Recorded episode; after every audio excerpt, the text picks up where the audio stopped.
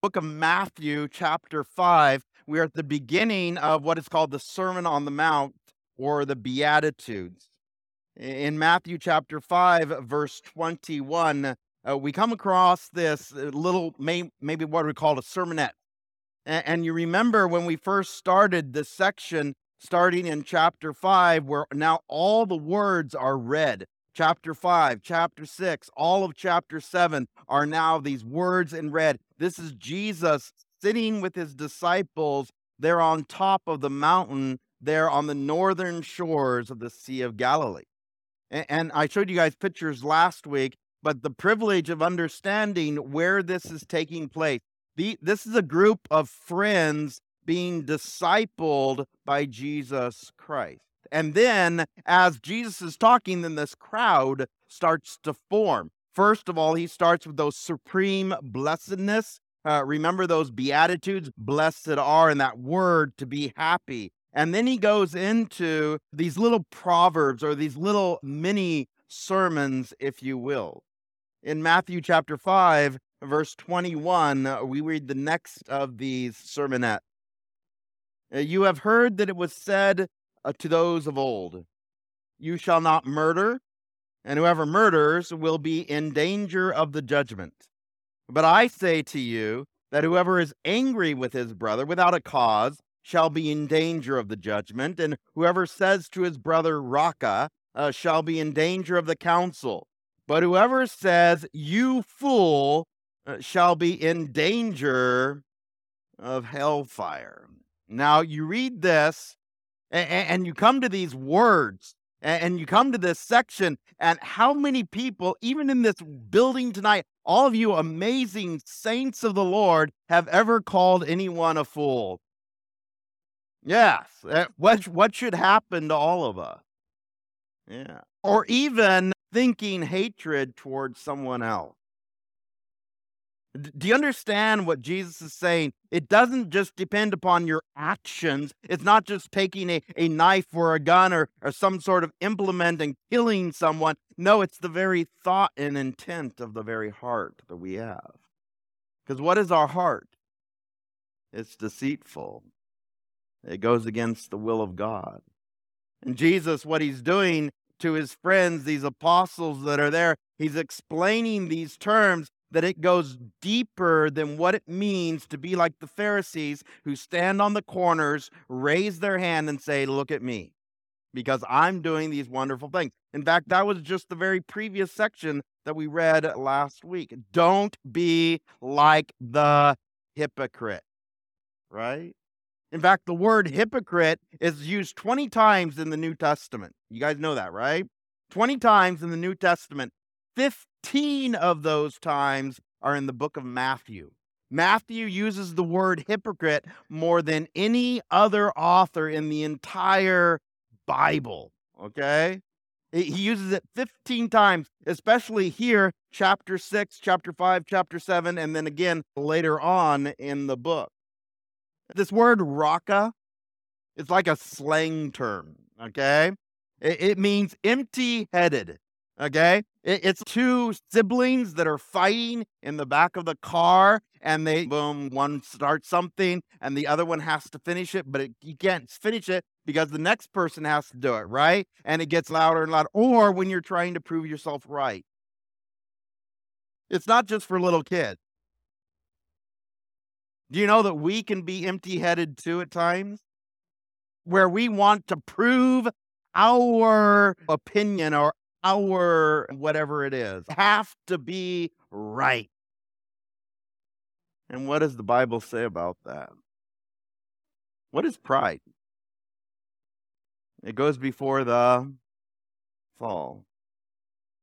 But what happens when I call a brother, or even think the thought that my brother is this rocker, or empty-headed, or idiot, or fool? Now, of course, if you go to the book of Proverbs, and thank God we were in the book of Proverbs probably about 3 years ago. We saw the word fool being used by King Solomon over and over again. And he used it with purpose. But there's a reason why that King Solomon can call you a fool and you can't call someone else a fool. Because he wrote the inspired word of God. Okay? God will never call you a brother or tell a brother that they're a fool, okay? He will never do that. What does he tell you to do instead? I love what it says here.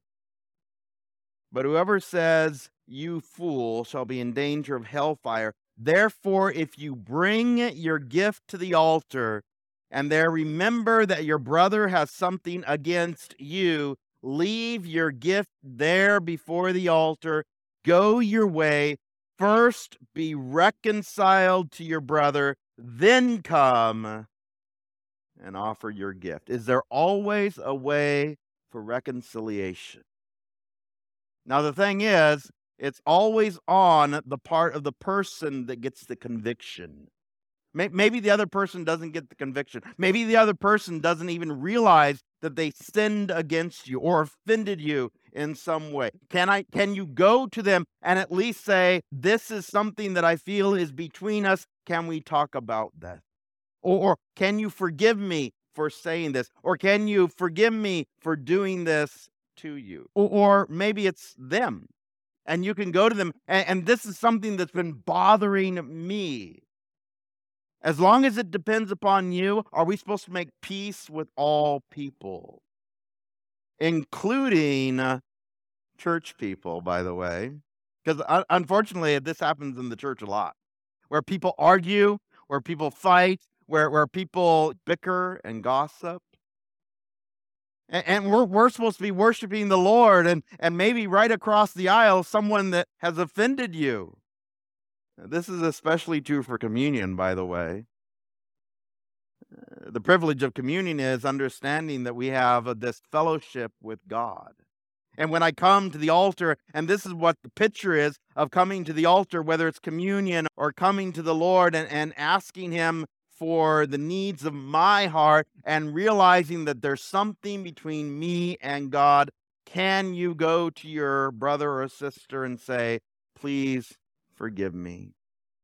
And then come back and know that God will hear you. Does God want to hear you? Yes, He does. This is the privilege. And look at what it says in verse 25 there. Agree with your adversary quickly while you are on the way with him, lest your adversary deliver you to the judge, hand you over to the officer, and you be thrown into prison. Assuredly, I say to you, you will by no means get out of there till you have paid the last penny. Isn't that interesting? Now, of course, what he's talking about here is if there's someone that may be suing you or someone that you have offended in terms of a robbery or something that you've done in a legal case. But is the same true for us and God? Do you understand what this word raka means? Empty-headed. When you call someone a fool, what you're telling them? That person that is created in the image of God, that's supposed to be that brother to you, and you're telling them these words. What are you saying to God? That you created someone with an empty head. That you created this fool.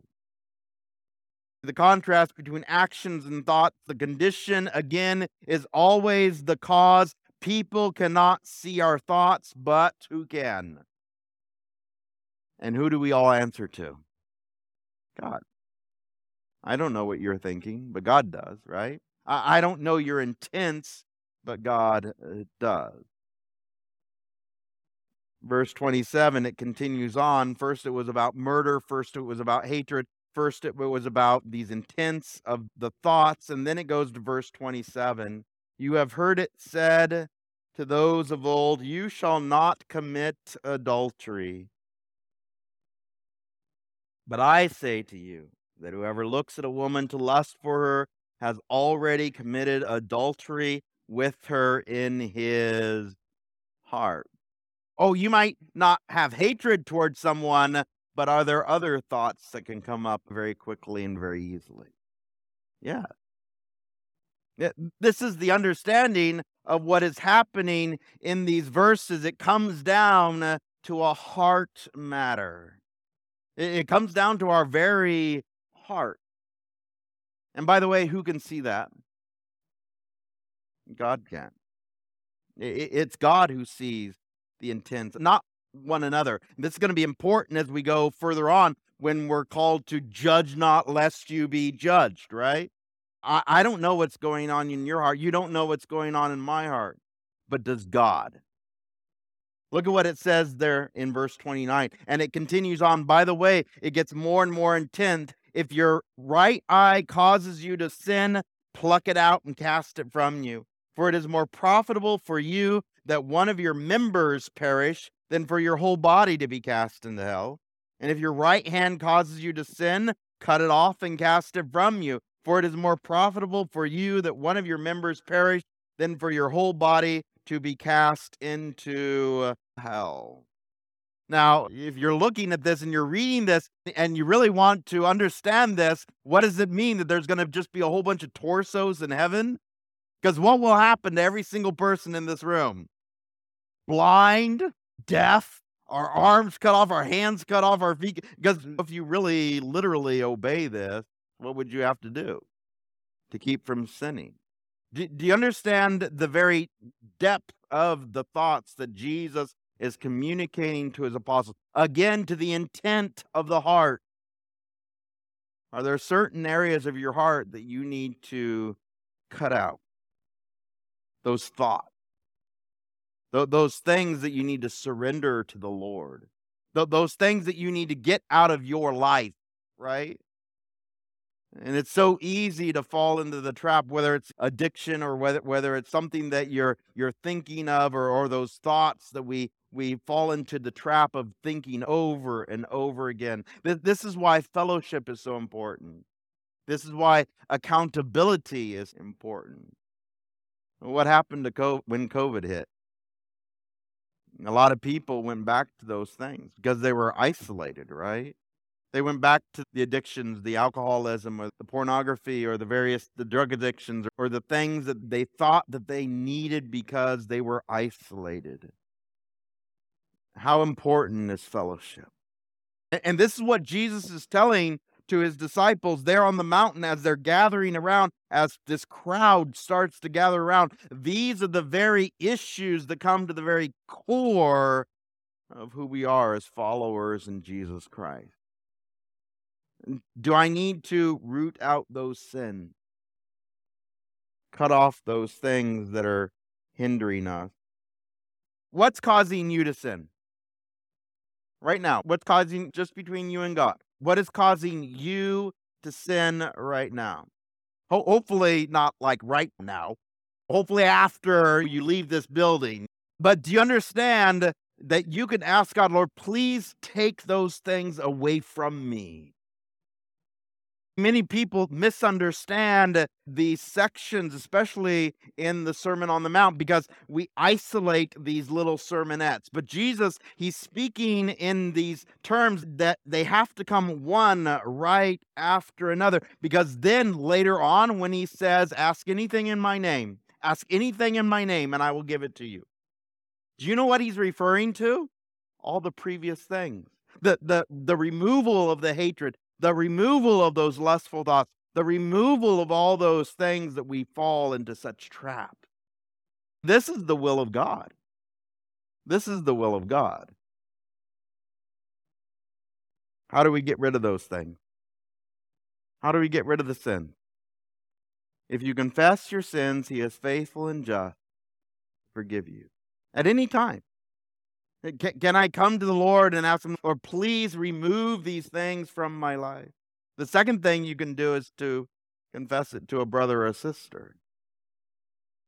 Say, help me in this. Help me in this. I need your help in this. Someone that you trust. Someone that you know that is maybe more mature than you that would be able to help you through this. The next thing you can do is receive wise counsel. In fact, this is what Jesus is doing with his disciples right now. He's giving them wise counsel. He's giving them these words of red that are in the scriptures that just pop out and bring us the bread of life. Look at what it says there. But by the way, it starts with hate, then it goes to adultery, and then now it goes to divorce.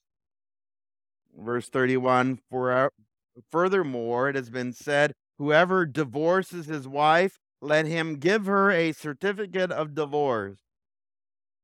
But I say to you, that whoever divorces his wife for any reason except for sexual immorality causes her to commit adultery, and whoever marries a woman who is divorced commits adultery. By the way, in every single one of these sections, Jesus gives this law or this truth from the Old Testament, and then he says, but I say.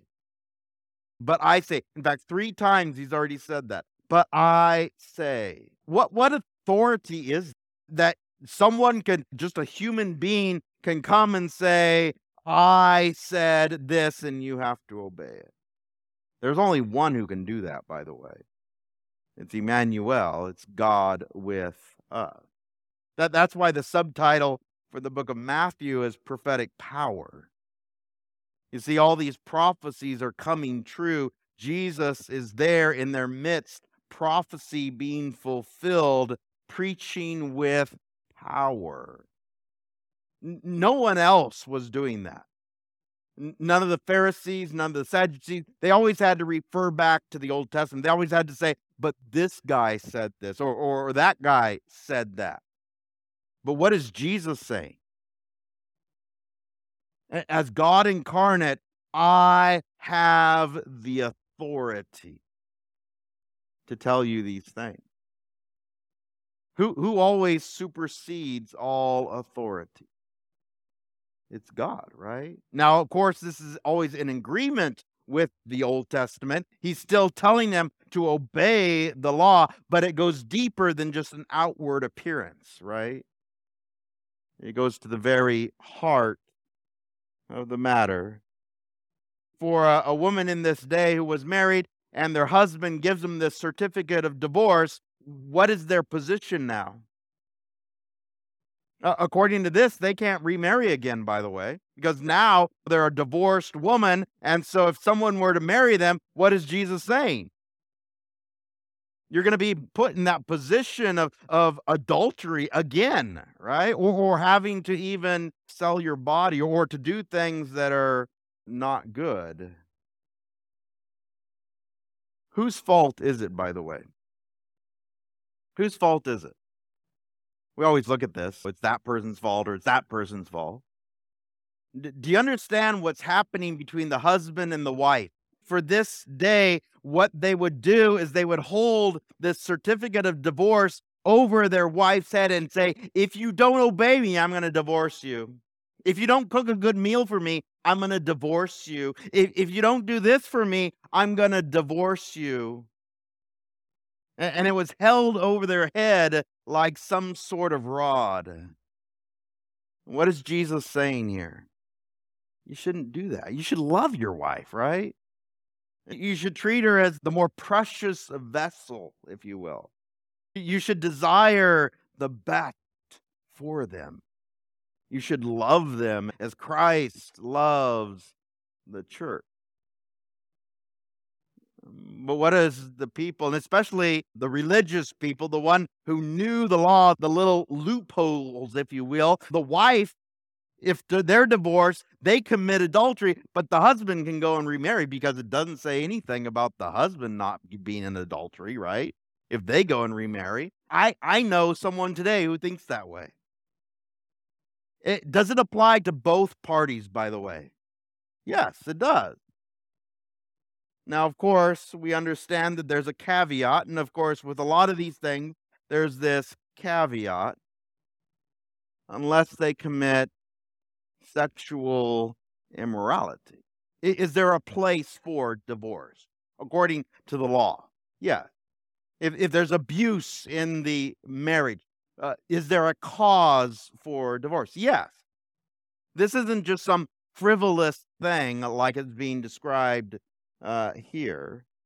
A frivolous certificate of divorce can put a spouse in the position of adultery, especially during this time when Jesus is talking.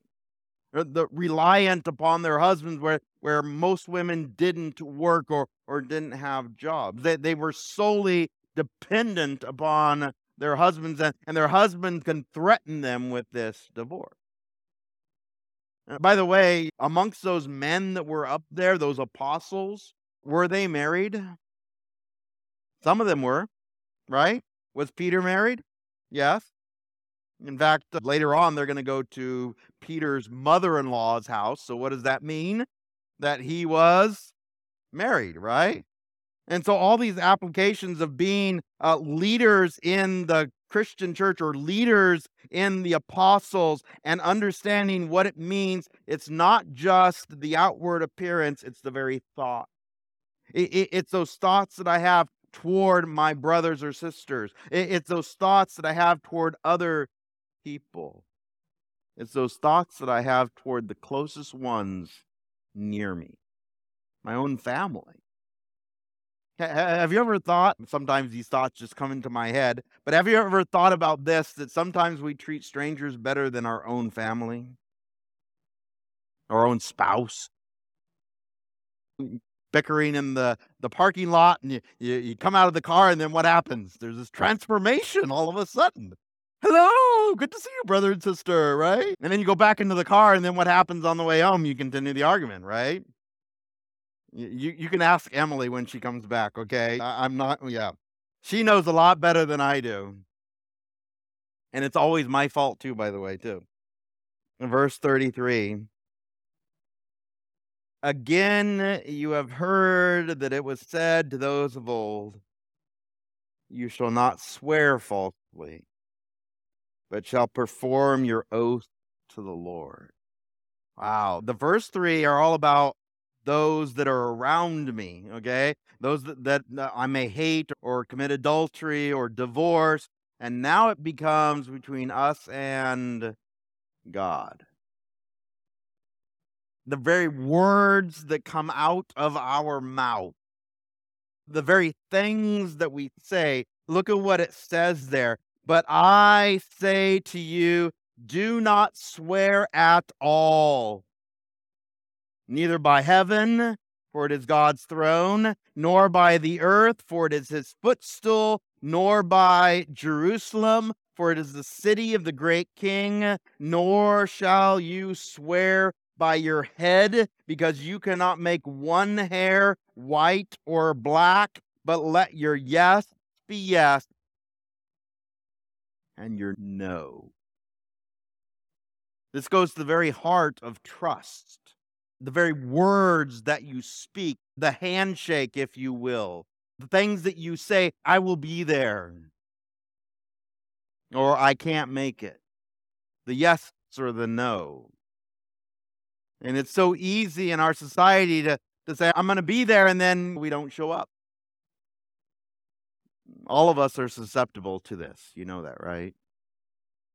But what do you have to do if you break a promise? Then the next time you have to make the promise bigger or stronger.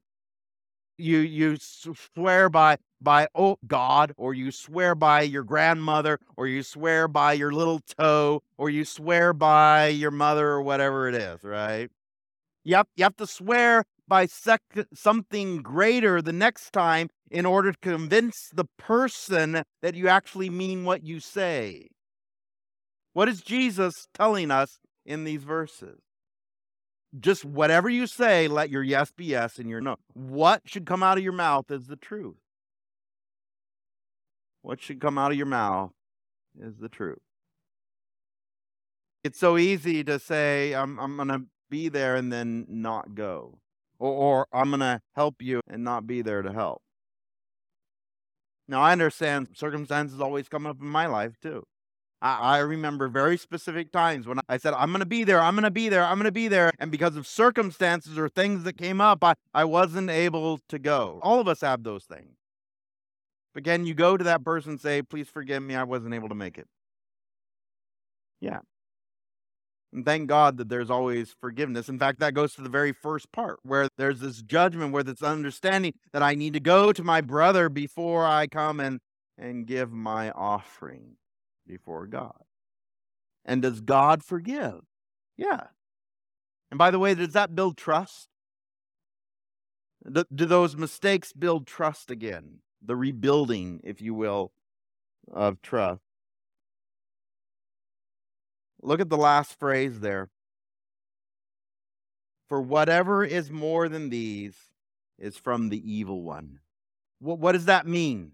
What does that mean? When I speak an untruth out of my mouth, who am I imitating?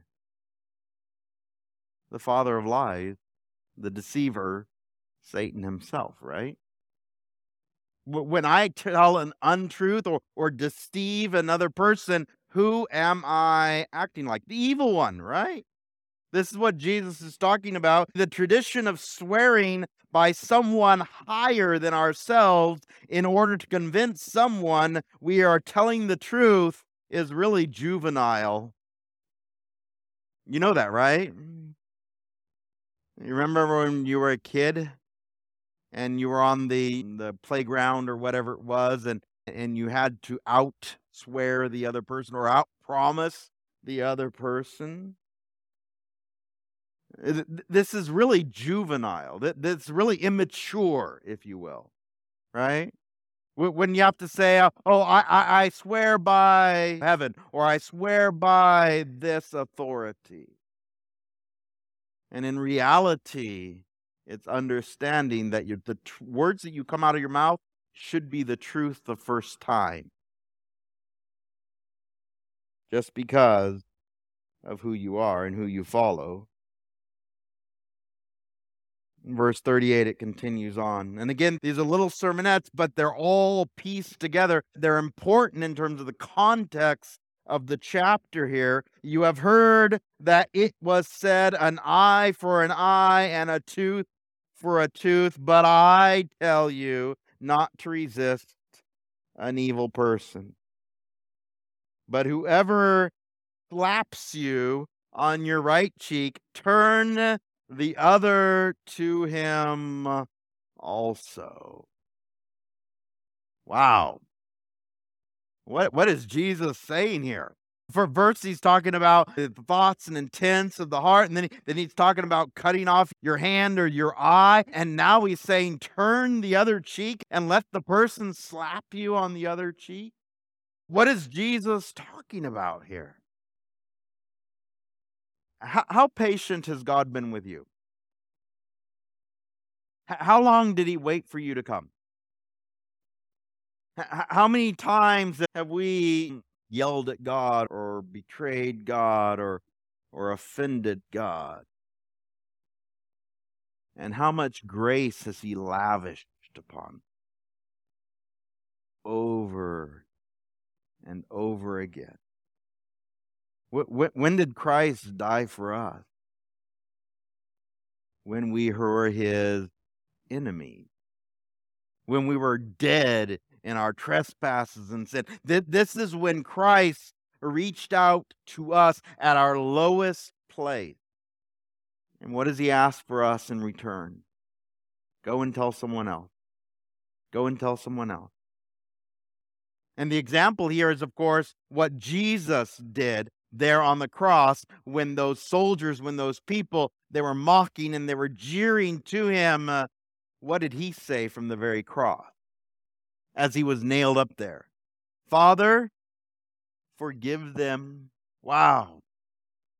The same thing with us. What he's saying here in terms of this Old Testament law that was the tooth for the tooth or the eye for the eye. If someone were to poke out your eye, then you had the right to poke out their eye. Okay? Or if someone knocked out a tooth, then you had the right to do the same. For right, wrong, for wrong. But what does Jesus say? And again, this goes to a higher law. But I say, Jesus is saying here, turn the other cheek. Look at what it continues to say. If anyone wants to sue you and take away your tunic, let him have your cloak also. Whoever compels you to go 1 mile, go with him too. A Roman soldier in this day and age was allowed to ask any citizen or any person that was on the highway to be able to take their mail, or that they're not mail, but the armor that they're wearing, or their cloak, or whatever it is, and give it to a person. And they were required by law to carry it for 1 mile, 1 Roman mile. And what is Jesus saying? Go above and beyond. Go above and beyond. To a Roman soldier, a person who would, at this time would have been oppressing the Jews. What is the standard for a follower of Jesus Christ? Now, this isn't to become saved. This is because they are already saved. This is the understanding that I want to follow Jesus Christ and imitate him as a Christian. To turn the other cheek, to go the extra mile, to give to him who asks you, and from him who wants to borrow from you, do not turn away. Have you ever had these verses thrown in your face? I have. You have to give to me because the Bible says so, right? You have to do this for me because the Bible says so, right? I love what Matthew 10, verse 16 says. Behold, I send you out as sheep in the midst of wolves, therefore be as wise as serpents and harmless as doves. Does the book of Proverbs give very good advice to people that are this way? Yeah. And of course, there's always understanding. Can I ask the Lord, please give me wisdom in these situations? The tradition, or this always requires an examination of the circumstances and not just blindly giving. There's an understanding behind this. But what happens when I give away all my money to anyone that asks? What happens to my family, right? And Jesus is making these caveats to make sure that the people that are listening understand what this really means. There's the understanding of all of Scripture. Going back even to the Psalms and the Proverbs, those guidelines, if you will, of wise living. That the person who doesn't work shouldn't do what? Shouldn't eat, right? This is the case of understanding behind the circumstances of whether it's a neighbor or a friend or a family member that is in need, real need, and they come to you and they ask you for something. Should you ever withhold your hand? No. Because the need exists. The problem is most people, when they ask, it's out of want. It's out of their squandering of their own finances and then coming to you. And then holding the Scriptures before your very face. No, there should be wisdom behind the action in every single case. Verse 43. Again, in context, understanding this, you have heard that it is said, you shall love your neighbor and hate your enemy. Again, going back to the Old Testament. But I say to you, love your enemies. Bless those who curse you. Do good to those who hate you. And pray for those who spitefully use you and persecute. Again, this higher authority, Jesus saying, but not only did Jesus have the power to heal, not only did Jesus have the power to do things here on this earth, but also as the authority, God incarnate, the bread of life here on the planet, right there in their midst, giving this higher authority, not putting down the Old Testament, but superseding the Old Testament. When someone offends you or an enemy comes against you, what should you do? That you have every right to take them to court. You have every right to get the vengeance against them. And what does Jesus say? Pray for them.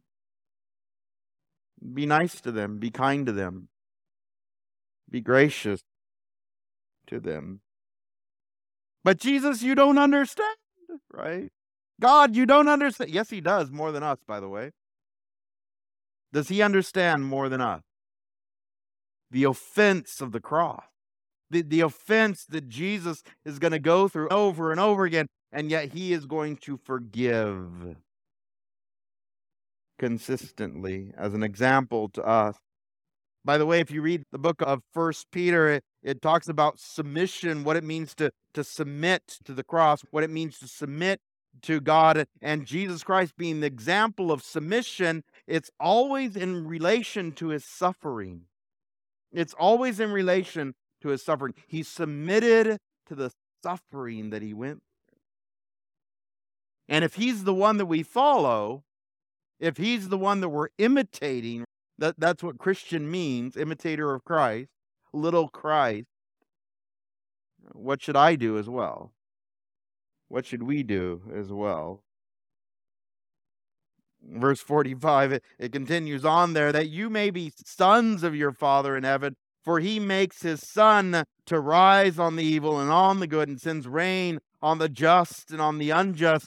For if you love those who love you, what reward do you have? Do not even the tax collectors do the same? Why does Matthew use the example of tax collector? Because he was one. He doesn't use the example of some other nefarious career. No, he uses the example of a tax collector because he knows what it was like as the tax collector. You treat your family with love. You treat your family by providing for them. And then you go and you can do whatever you want to anybody else. You can extort them, which is what he did, by the way. You can take advantage of them, right? And what Jesus is saying here in these verses is everyone wants to treat their family with love. Everyone wants to give to their children. Everyone wants to love those that are in their family. It's your enemies. It's really when it gets down to the rubber meeting the road. For if you love those who love you, what reward do you have? Do not even the tax collectors do the same? And if you greet your brethren only, but do you do more than others? Do not even the tax collectors do? Therefore you shall be perfect, just as your Father in heaven is perfect. When I love those who hate me, or I love those who are my enemies, who am I acting like? Who am I acting like? Jesus. Wow. That's what Jesus did. And it's so easy to get caught up in those things of the world, those things that everyone else is having to deal with. I got to do this. I got to sue that person, or I got to pursue my own interests, or I have to do this thing against this person because they did it to me. It's the neighbor syndrome, right? You know, they did something to your lawn, so you got to do something to their lawn, right? They do something to your trash cans, so you got to do something to their trash cans, right? They do something to your house, you have to do it to their house. And it escalates and escalates. What is Jesus saying? Forgive them, do good to them. And again, of course, it's in the context of what it means to be wise. When I do anything for someone else and they do in like kind, that is our reward, because it's temporary. But when I do something for someone who can't repay or can't do likewise to me, do you know that you get a greater reward? A much greater reward. All these things that Jesus is talking about here are the temporary things of the world. Will your neighbor always be your neighbor? Will your enemy always be your enemy? No. It's a temporary situation. But will you go to heaven one day, and will it be eternal? And the rewards that you get in heaven, how long will they last? Forever and ever. Romans chapter 5, verse 10. I love this. For if we were enemies, we were reconciled to God through the death of his Son, much more, having been reconciled, we shall be saved by his life. Again, the example is Jesus Christ. Chapter 6, verse 1. Take heed that you do not do your charitable deeds before men to be seen by them. Otherwise, you have no reward from your Father in heaven. Therefore, when you do a charitable deed, do not sound a trumpet before you, as the hypocrites do in the synagogues and in the street. They may have glory from men. Assuredly, I say to you, they have their reward. But when you do a charitable deed, do not let your left hand know what your right hand is doing, that your charitable deed may be in secret, and your Father who sees in secret will himself reward you openly. Have you ever waited for a certain opportunity when the pastor is perfectly walking by to do something good? Or your spouse or your boss or whoever it is.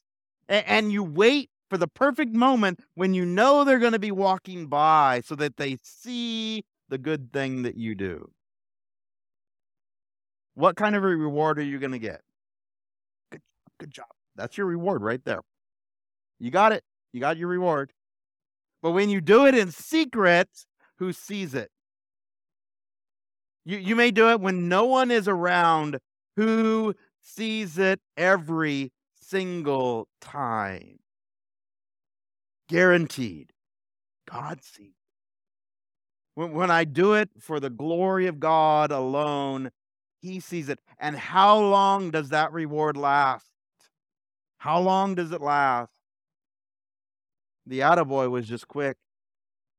The clapping with the gift certificate or whatever it is was just quick. It's going to be spent like that. But how long does the reward in heaven last?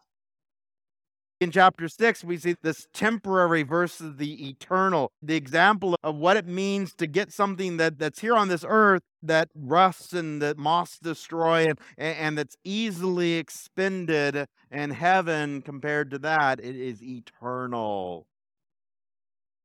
I love the way that Luke puts it. And by the way, a lot of these examples are found in Matthew and also in Luke. They're just not all together in Luke. They're mainly found in chapter 6 and chapter 11 of Luke. They're split apart. But in Luke chapter 14, verses 12 through 14, it says this, Then he also said to them, or to him who invited him, when you give a dinner or a supper, do not ask your friends, your brothers, your relatives, nor rich neighbors, lest they also invite you back, and you be repaid. But when you give a feast, invite the poor, the maimed, the lame, the blind, and you will be blessed, because they cannot repay you. For you shall be repaid at the resurrection of the just. Where you invite people that can't repay you for doing this. Wow. You take someone out that can't repay you in kindness. Or you invite them over when they can't invite you over. Wow. Again, who are you acting like? We're acting like Jesus, right? We're acting like the one who did the same to us, because can I ever repay God? None of us can. And what did God do for us? He invited us to heaven. He invited us to the best place in the entire universe, above and beyond anything we can ever comprehend, giving us a place in heaven itself, and we can never, ever repay that. Again, the temporary versus the eternal, that little kindness that you give to someone else, taking them out or helping them or doing something for them, that temporary thing, that again is temporary versus the eternal. What did God do for you? And should I just be that little imitation here on the earth? The contrast here, as we've been seeing, and we'll see this, is the example of the hypocrites. Because again, remember, Matthew uses this word 15 times. Most of the times are going to be here in chapter 6 and 7 that we're going to see in the very next verse 5. It says, and when you pray, you shall not be like the hypocrite. You guys know what a hypocrite is? It's a person who has a facade or a mask. They look like one thing in one place, and then they look like something else in another. It's the Sunday Christians, if you will. It's the Christians that come on Christmas, Easter only, the CEOs, right? The ones that have that facade here in the building, and as soon as they leave, they act like a different person. Sunday Christians, Monday heathens, right? Do you understand what Jesus is saying? Don't be like the hypocrite. Because is that the accusation that the world gives of the church, by the way? Oh, they're just a bunch of hypocrites. Look at what Jesus says there in verse 5. For they love to pray standing in the synagogues and on the corners of the streets, that they may be seen by men. Assuredly, I say to you, they have their reward. I've been in churches where people have wanted to be seen. Now, of course, we can't judge the heart. We don't know their heart. But can you see their fruit? I'm grateful to come to a church where people are free to raise their hands. People are free to clap. People are free to praise the Lord loudly, thank God. And I always love sitting in the back with my mom or my wife and sitting in the back and being able to watch everybody's back. And lifting their hands and praising the Lord. I love that. But if you're doing it for the people behind you or the people beside you or the people that you want to impress, you're in the wrong place. You're doing it for the wrong reason. Who should I be raising my hands for? Who should I be clapping for? Who should I be praising loudly? The Lord, right? Because He sees it. He is the one that is looking at the heart. He is the audience of one, right? He's the reason why we come. It's not to impress someone else, but you, when you pray, go into your room, and when you have shut your door, pray to your Father who is in the secret place, and your Father who sees in secret will reward you open.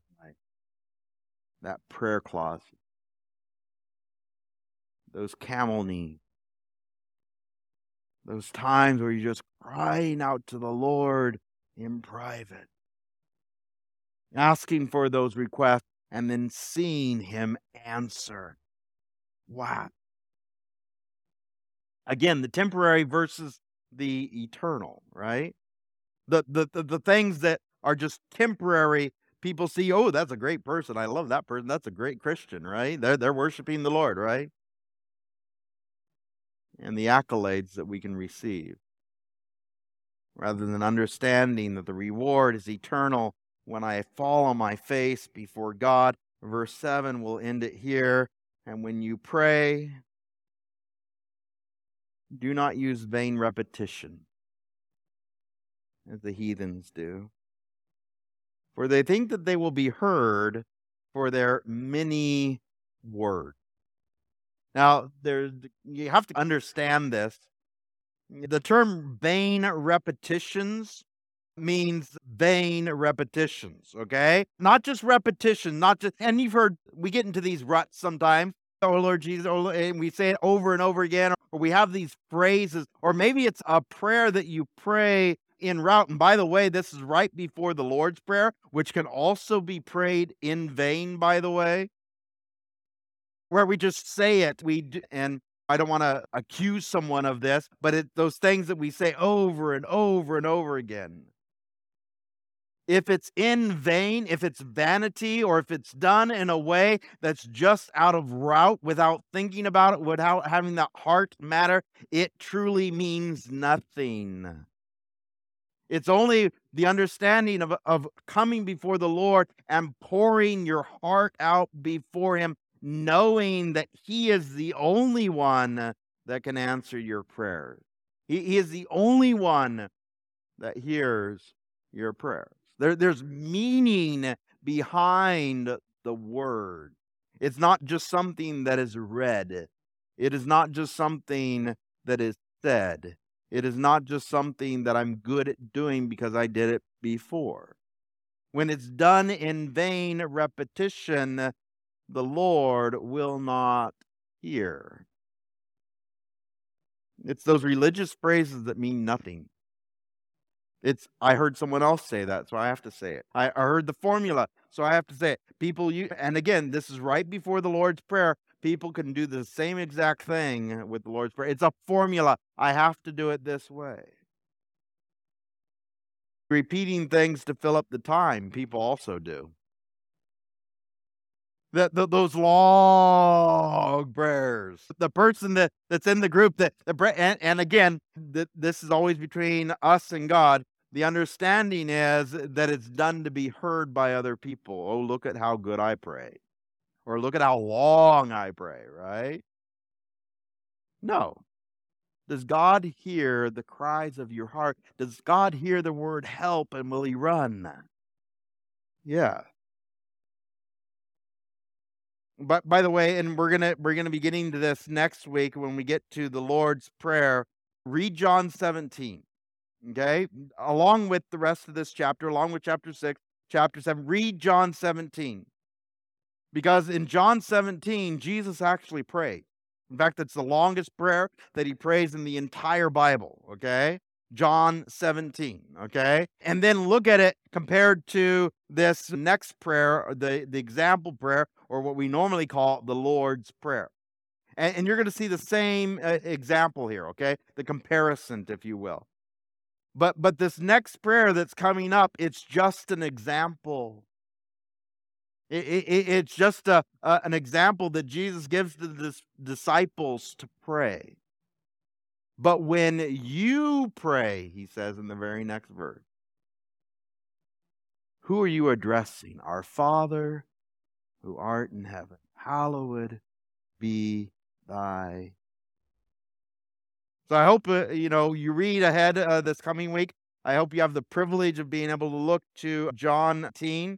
This is one of those amazing sections in the entire Bible, again, where Jesus is teaching these truths that get to the very heart, the temporary versus the temporal, the understanding of who Jesus is in his very authority, prophetic power, powerful preaching being taught to the people at this time. And so, Father, tonight as we approach you again, I thank you so much. It's so easy to get into those ruts, those phrases that we say over and over again, those phrases that we know by heart, and sometimes those can be vain repetitions. Lord, please forgive us when we do that. Help us to examine our prayers. Help us to examine our hearts. Help us to examine our thoughts. Maybe those hateful things or those lustful things or those things that come to the very heart of the matter, Lord.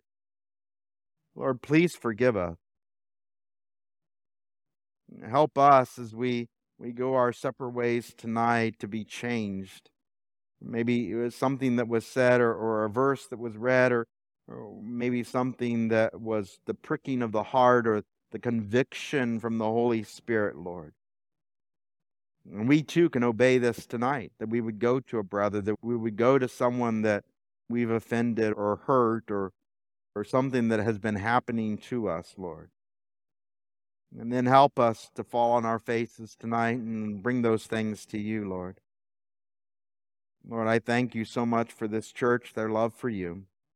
Lord, I ask that you would help us to focus upon you this week. We would glorify you in our very bodies, our very being, Lord. And we put into practice these things that we've learned, Lord. Help us not to be like the hypocrites. Help us not to be like the fools, Lord. But help us to desire to follow you wisely and serve you with all of our heart. Lord, I ask that you bless these, my friends and my family gathered here tonight. In Jesus' name we pray. Amen and amen. Just one